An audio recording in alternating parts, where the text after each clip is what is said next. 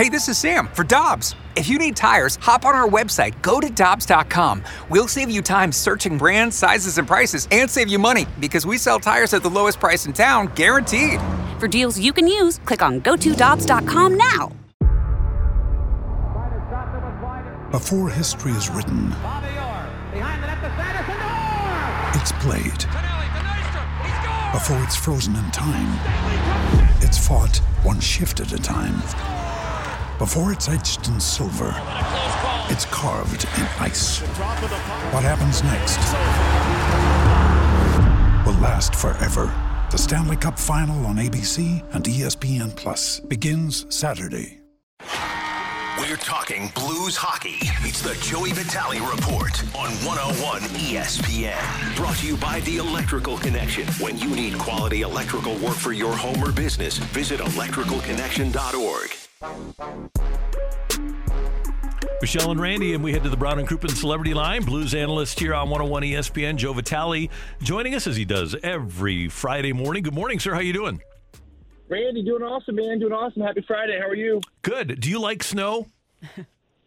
I well, I, be, I better I better get used to it. I know it's coming here in St. Louis. I, you know, I'm a big fan of it. Um, you know, snow to me, uh, it, it's got to come and it's got to go pretty quickly, though. I, I, I hate I hate snow when it lingers. Like when I was up in Winnipeg a couple of years ago, and uh, I was up there walking around. There was snow on the on the sidewalks, and I stopped into a Tim Hortons, eh? And I said, "Hey, how you doing, fella?" And he's like, uh, "Hey, good, eh?"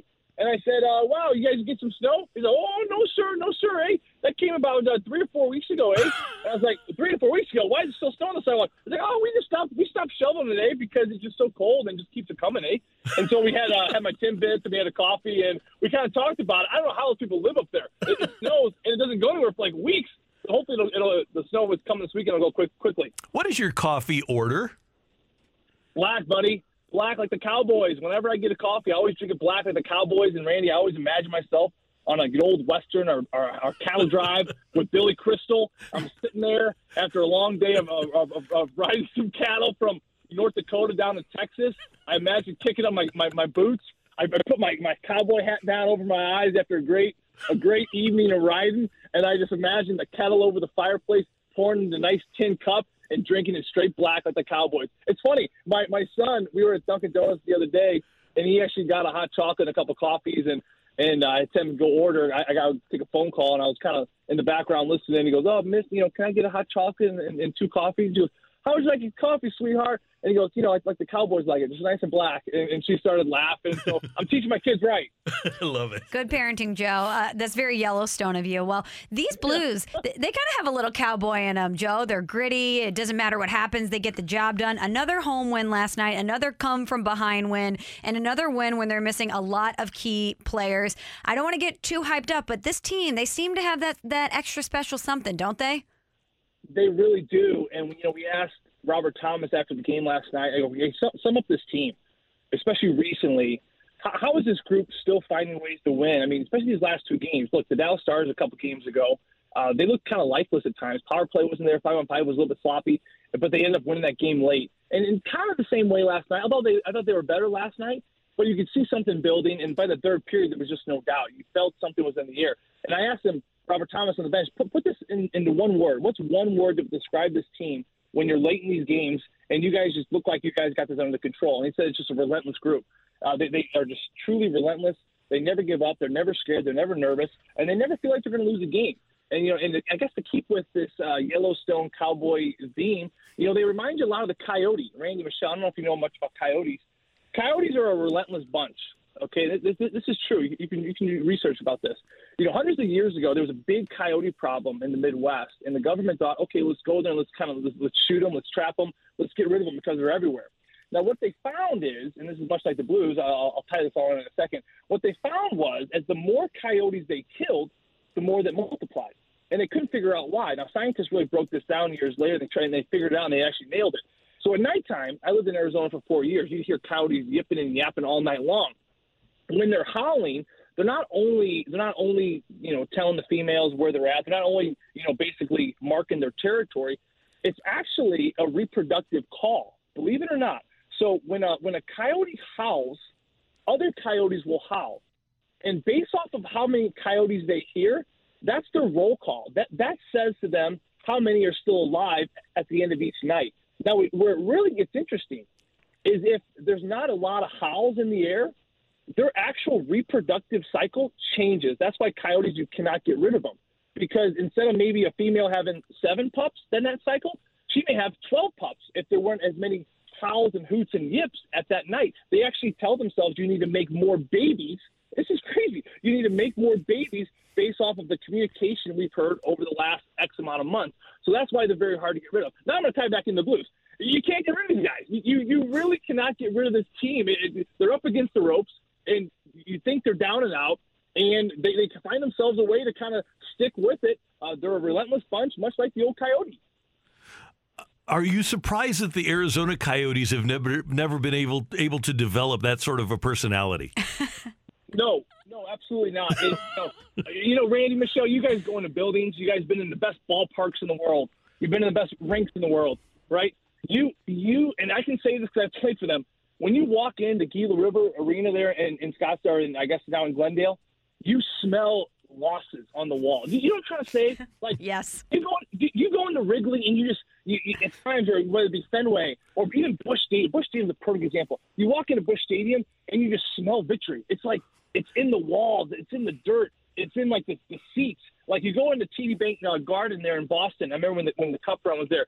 You smelled like this this wonderful history of winning. And to me, I think that that culture it, it infests itself into the building. It infests itself into the people giving out popcorn. It infests itself into the, the security guards. It's everywhere. It's it's in the culture. I mean, you walk in the arena in Arizona and you smell losses. You smell a losing culture.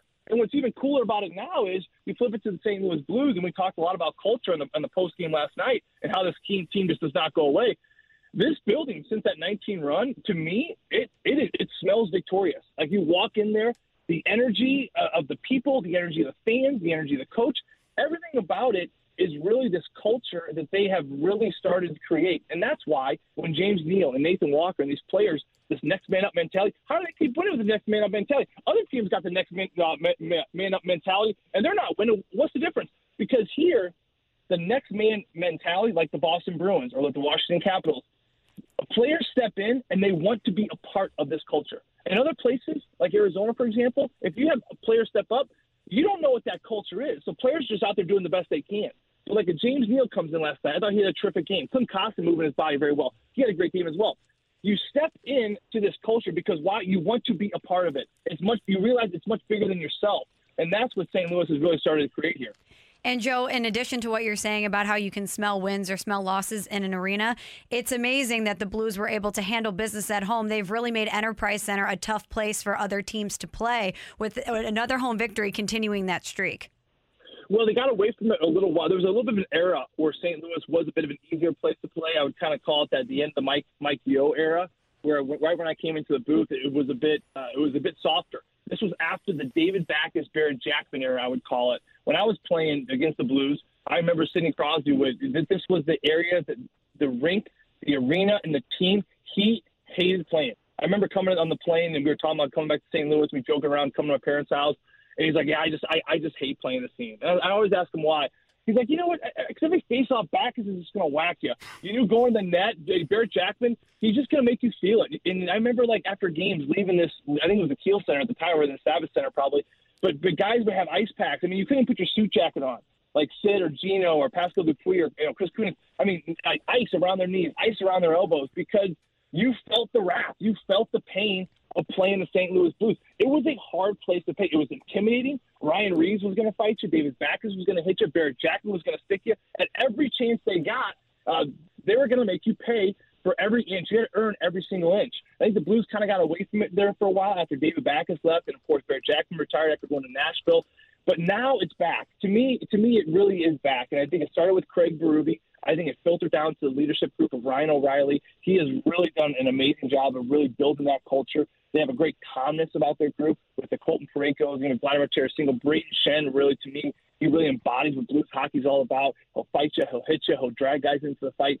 So to me, yes, Michelle, it is a much difficult place to play now because of the culture, like we were just talking about, that has been created, and they're doing it on a very consistent basis. Oh, and by the way, don't forget Jordan Binnington. Even when this team is playing bad, he can kind of keep them always in a position to win games as well. So now there is a fear. There is a fear of opponents when they step into this building. We know they're playing the St. Louis Blues, especially here in St. Louis there is a little bit of that fear. And to me, that's what you have to instill in your opponent before the puck even drops. Joey V, early start tomorrow against Toronto, eh? So uh, don't forget that 6 o'clock, 5 o'clock pregame here on 101 ESPN. Always good to hear from you and always good to get some education about something. Today was Coyotes. Yeah, keep, keep an eye on those coyotes. Don't don't even try to get rid of them. They're just going to multiply and make more. So just let leave them be. Let them go. Just let them go like your kids. Just let them go. Let let them be who they are. Okay, thanks guys. Have a great weekend. you too. Have a great day.